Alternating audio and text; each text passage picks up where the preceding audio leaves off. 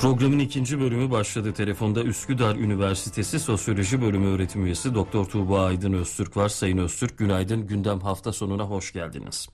Merhabalar Mustafa Bey, günaydın, iyi pazarlar diliyorum. Çok teşekkür ediyoruz konuğumuz olduğunuz için Sayın Öztürk. Bugün 11 Temmuz Dünya Nüfus Günü. Neden böyle bir gün belirlendi takvimlerde? Sebebi nedir? Önce dilerseniz bu sorunun yanıtıyla başlayalım. Gayet tabii. Aslında Dünya Nüfus Günü 11 Temmuz'da 1989'dan beri dünya nüfusunun sorunlarına, problemlerine farkındalık çekmek için Birleşmiş Milletler tarafından belirlenmiş bir gün. Çünkü bunun da bir sebebi var. 1987'de dünya nüfusu 5 milyarı aştı.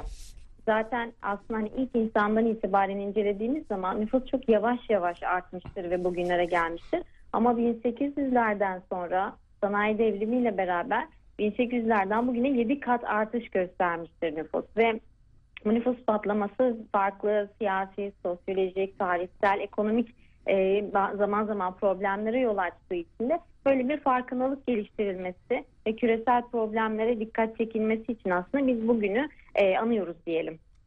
Peki nüfusun bu oranda artması olumlu mu, olumsuz mu insanlık açısından? Şimdi 1800'lere kadar artan nüfus 1800'lerden bugüne 7 kat arttı dediniz. Bu artış hızına yetişebiliyor muyuz?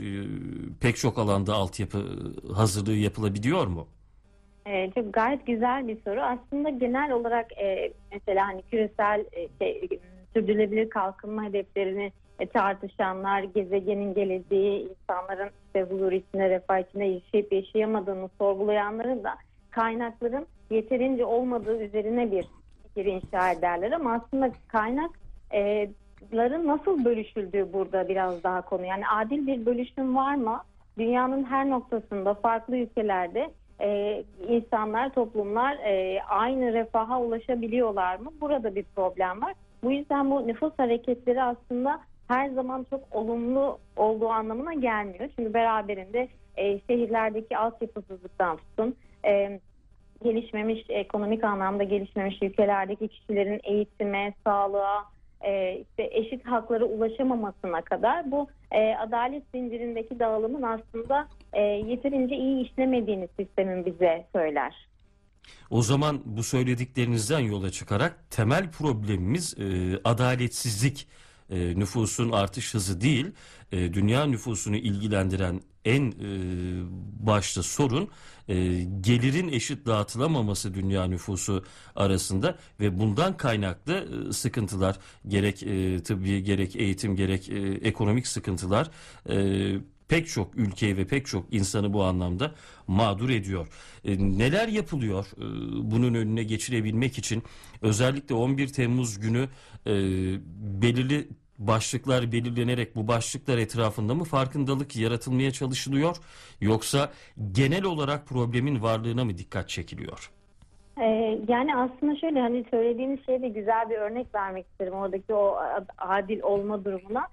Örneğin şu an dünyanın önemli problemlerinden bir tanesi aşırı yeme, obezite gibi bir sağlık problemi.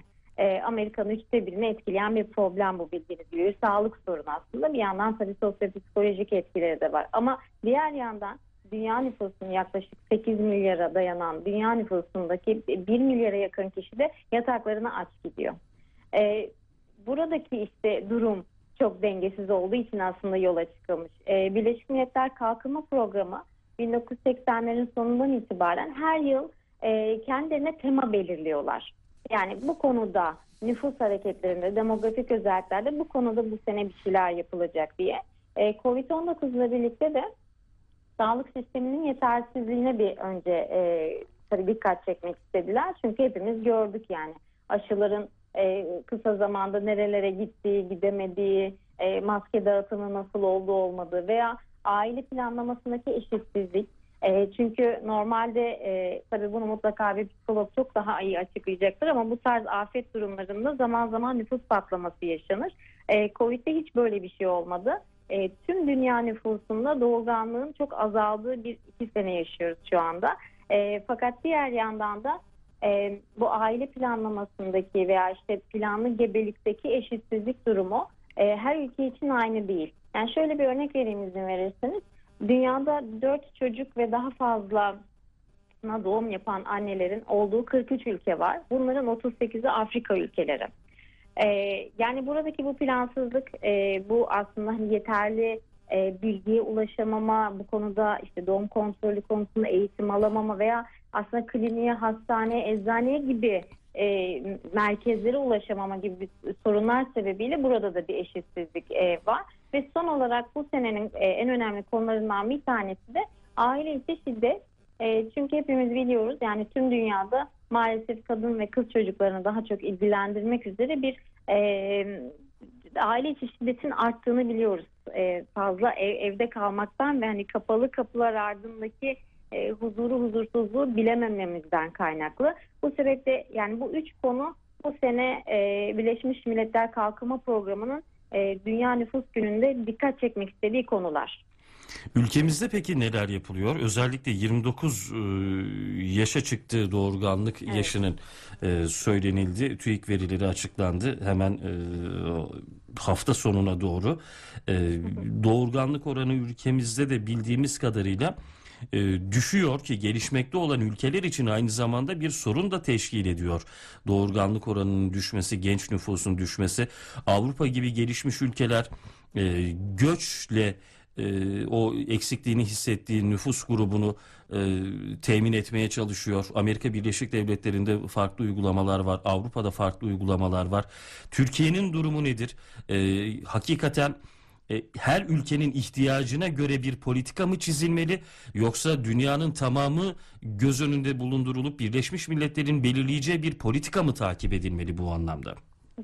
Çok güzel bir soru sordunuz Mustafa Bey. Aslında tabii küresel birçok hedef konulabilir ama bunlar her zaman gerçekçi olmuyor. Çünkü dediğiniz gibi o yerel, lokal, kültürel özellikleri göz ardı etmememiz gerekiyor. O yüzden bence yine de hani o kültüre özgü, o ülkeye özgü sosyal politikaların geliştirilmesi muhakkak ki çok önemli.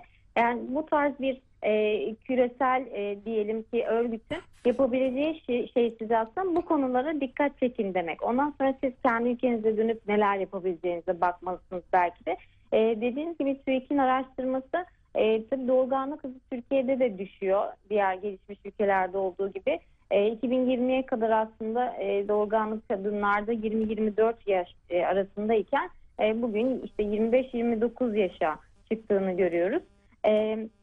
Aslında burada iki tane konu var Türkiye'yi en çok ilgilendiren belki. Şimdi Türkiye'de de hani kadınlar daha fazla eğitim hayatında, iş hayatında geç evlenme, işte geç çocuk sahibi olmayı doğuruyor. Bu biraz hem kent yaşamıyla alakalı bir şey. Bir de yani günümüzün modern çağın belki de getirdiği özellikler.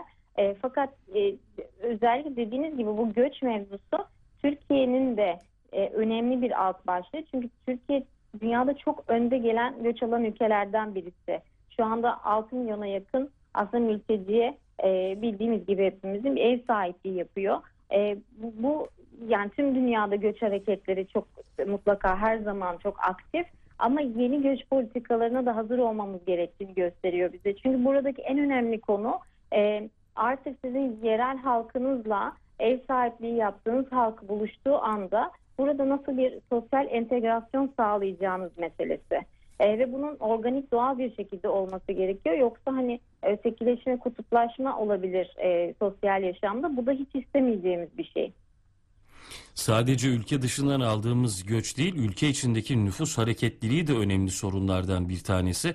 Bugün Marmara'da müsilajı konuşurken müsilaja sebep olan etmenlerden birinin de düzensiz göç, sanayileşmiş bölgelere kırsaldan gelen göç dalgasının da burada önemli altyapı eksikliklerine sebebiyet verdiği, bunun da zamanla çevre sorununa dönüştüğüne dair bilgiler paylaşıldı uzmanlar tarafından. Göçten kastımız sadece az önce sizin paylaştığınız gibi yurt dışından, sınır dışından gelen göç değil, ülke içindeki nüfus hareketliliği de değerlendirilmeli sanırım. Kesinlikle öyle. Şimdi demografi uzmanlarının bir öngörüsü var. 2050 yılında dünya nüfusu 10 milyarı aşacak. Türkiye için bu iz düşümde 100 milyonun üstüne çıkması gibi bir rakam. Şimdi hepimiz biliyoruz ki yani ben İstanbul'da yaşıyorum. İstanbul başta olmak üzere 2-3 tane şehirde bu yoğunluğun toplanması 81 şehir içerisinde 3-4 şehrin bu şekilde hani tüm bu sorumluluğu sırtlamaya çalışması bakın nasıl doğal afetlere sebep vermeye başladı. Yani hani gündelik yaşamda zaten bir yerden bir yere 1 saat 2 saat yol gitmenin artık sıradanlaşmasını hadi bir yana koyalım ki bu da yaşam kalitesini düşüren bir şey. İşte yeşil alan ve işte betonarme arasındaki o orana da baktığımızda çok maalesef parlak bir şey söyleyemiyoruz büyük şehirler adına. O zaman demek ki bundan sonra bu nüfusu biraz daha merkezi tek bir yerden değil de daha mantıklı bir şekilde belki bölüştürmek geleceğe karşı bir sorumluluğumuz. Çünkü yani nüfus yaşlanıyor, nüfus Türkiye'de de aslında doğurganlık hızı düşmüş olmasına rağmen artış gösteriyor. İç ve dış göçler, hareket hiç bitmeyecek. Burada çok büyük bir ivedilikle bir şeyler yapmak gerekiyor, çok haklısın. Peki hangi alanlar bu anlamda birbiriyle koordineli çalışmak durumunda? Bir taraftan nüfus planlaması yapılacak, diğer taraftan bu nüfusun ülke içinde ya da dünya üzerinde daha geniş ölçekte hangi noktalara nasıl dağıtılacağına dair de bir planlamanın olması gerekiyor. Çok uzun vadeli, uzun soluklu çalışmaların, projeksiyonların hazırlanması gerekiyor anladığım kadarıyla. Kesinlikle öyle. Yani şimdi 2030 sürdürülebilirlik hedefleri var. Duymuşsunuzdur büyük ihtimalle Birleşmiş Milletler'in yaptığı. Burada bir 17 tane ülkeden bahsediyorlar. 2030 tabii biraz daha yakın bir tarih. Ne diyorlar? İşte yoksulluğa son vermekten tutun, nitelikli eğitime ulaşmak, erişilebilir temiz enerji veya işte iklim yine konuları, sudaki yaşam, karasal yaşam gibi aslında hedefler var. Bunlar konuyor. Yerelde de yine hani ülke çapında da bunları mutlaka yani ne durumda, nereye gidecek kontrolünün yapılması lazım. Bir de şöyle bir şey var. Yani bu gerçekten de çok katmanlı ve çok ortaklık gerektiren bir ideal. Şimdi şunu söylemek lazım. Dünya nüfusunun yaşlandığını söylüyoruz. Artık hem iş hayatında 50-60 yaş üzerindeki insanları daha fazla göreceğiz. Hem de zaten hani tıbbın gelişmesiyle birlikte yaşam beklentisinin, ömür beklentisinin uzamasıyla da artık sosyal hayatın içinde de yaşlar olacak. Örneğin geleceği mesleklerinden, çok önemli mesleklerinden sosyal hizmet alanı veya yaşlı bakım alanı, engelli bakım alanı, bu alanlarda çok ciddi bir eğitim gereksiniminin olduğunu bilmek lazım. Sosyologlara, yine psikologlara çok iş düşüyor ve burada tabii ki politika yapıcılarla bir araya gelmek ve dediğim gibi 5 yıllık, 10 yıllık, 20 yıllık, 50 yıllık planlarla bunu ancak ki bir araya getirmek gerekiyor. Çünkü bizlerin sadece yani yaşadığımız toplumdaki insanlara değil, yani silajda konuştuğumuz gibi işte denizlerimize, nefesimizi aldığımız oksijene, havaya, her şeye karşı, hayvanlara, tümüne karşı bir sorumluluğumuz var. Ve yani bu şekilde bir nüfus artışı aslında tümünü bir sıkıntıya sokuyor, bir tehlikeye sokuyor haliyle. Şimdiden bu çalışmaların yapılması ancak 2030-2040'ta karşılığını alabileceğimiz konular. Anladığımız kadarıyla söylemek gerekirse milli güvenlik meseleleri nasıl ki hükümet meseleleri değil, devlet meseleleridir, devlet politikalarıdır. Nüfus politikası da hükümet politikası olmaktan çıkmalı, bir devlet politikası haline gelmeli, uzun vadeli takip edilebilecek. Bu anlamda kurumlarda ciddi bir refleks oluşturulmalı bu politikanın takibinde. Şimdi az önce konuştuk fakat pandemi dolayısıyla bir kez daha değinmek gerekiyor. Pandemi ne gibi etkiler bıraktı? Bunu biraz daha etraflıca konuşmak gerekiyor ki pandemiye yönelik olarak, COVID-19 salgınına yönelik olarak üretilen, COVID-19 odaklı üretilen komplo teorilerinde de işte nüfusun azaltılması, özellikle yaşlı nüfusun seyreltilmesine yönelik bazı çalışmalar var. Bu çalışmaların bir yansımasıdır COVID-19 virüsü diyenler de çıktı bu süreçte. Evet, mutlaka bir yani biyolojik silah olarak tanımladılar, bir komplo teorisi oldu mutlaka. Hani nüfusun azalmasıyla alakalı veya işte yaşlıların devletlere yani bir aslında biliyorsunuz bir ekstra masraf olmasıyla alakalı da bunlar açıklandı ama bir yandan da yani bu yaşlı dostu şehirler, yaşlı dostu ülkeler bir an önce tasarlamamız gerektiği aslında, yani toplum 5.0'da da konuştuğumuz gelecekteki toplum yapısıyla birebir ilişkili. Covid-19 bu yani bütün ekonomik, sosyolojik, siyasi alandaki meseleleri daha görünür kıldı ve eşitsizlikleri biraz daha aslında gün yüzüne çıkardı. Hatta geçtiğimiz günlerde bir araştırma yayınlanmıştı. Teknoloji alanında 15 senelik ilerlemeyi bu 2 sene içinde yaptık. Tamamen ihtiyaçtan dolayı. Pandemi mutlaka ki böyle çok yani komplo teorilerinin yanı sıra çok da öngörülebilen bir faktör değildi bir yandan, ama şimdi bugün baktığımız zaman özellikle yaşlılar üzerinden ele aldığımızda hayatını ilk kaybedenlerin ihmalden ötürü özellikle biliyorsunuz İspanya'da, İtalya'da özellikle ilk aylarda huzur evlerinde tamamen ihmalden ve unutulmuşluktan dolayı hayatını kaybeden birçok yaşlı vatandaş vardı. Şimdi bu buradaki bu işte ageizm dediğimiz yaş ayrımcılığı veya yaşlı nefreti, bu konuların aslında var olan konuların su yüzüne çıkmasına sebep oldu. Veya ekonomik, bakın mesela pandemide beklenilen doğum patlaması yaşanmadı ki normalde dediğimiz gibi afet durumlarında bu tarz patlamalar yaşanır.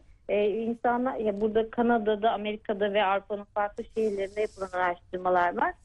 Bir sağlık endişesi, gitmek istemediler insanlar, başlarına ne geleceğini bilmedikleri için, ama daha da çok ekonomik belirsizlik.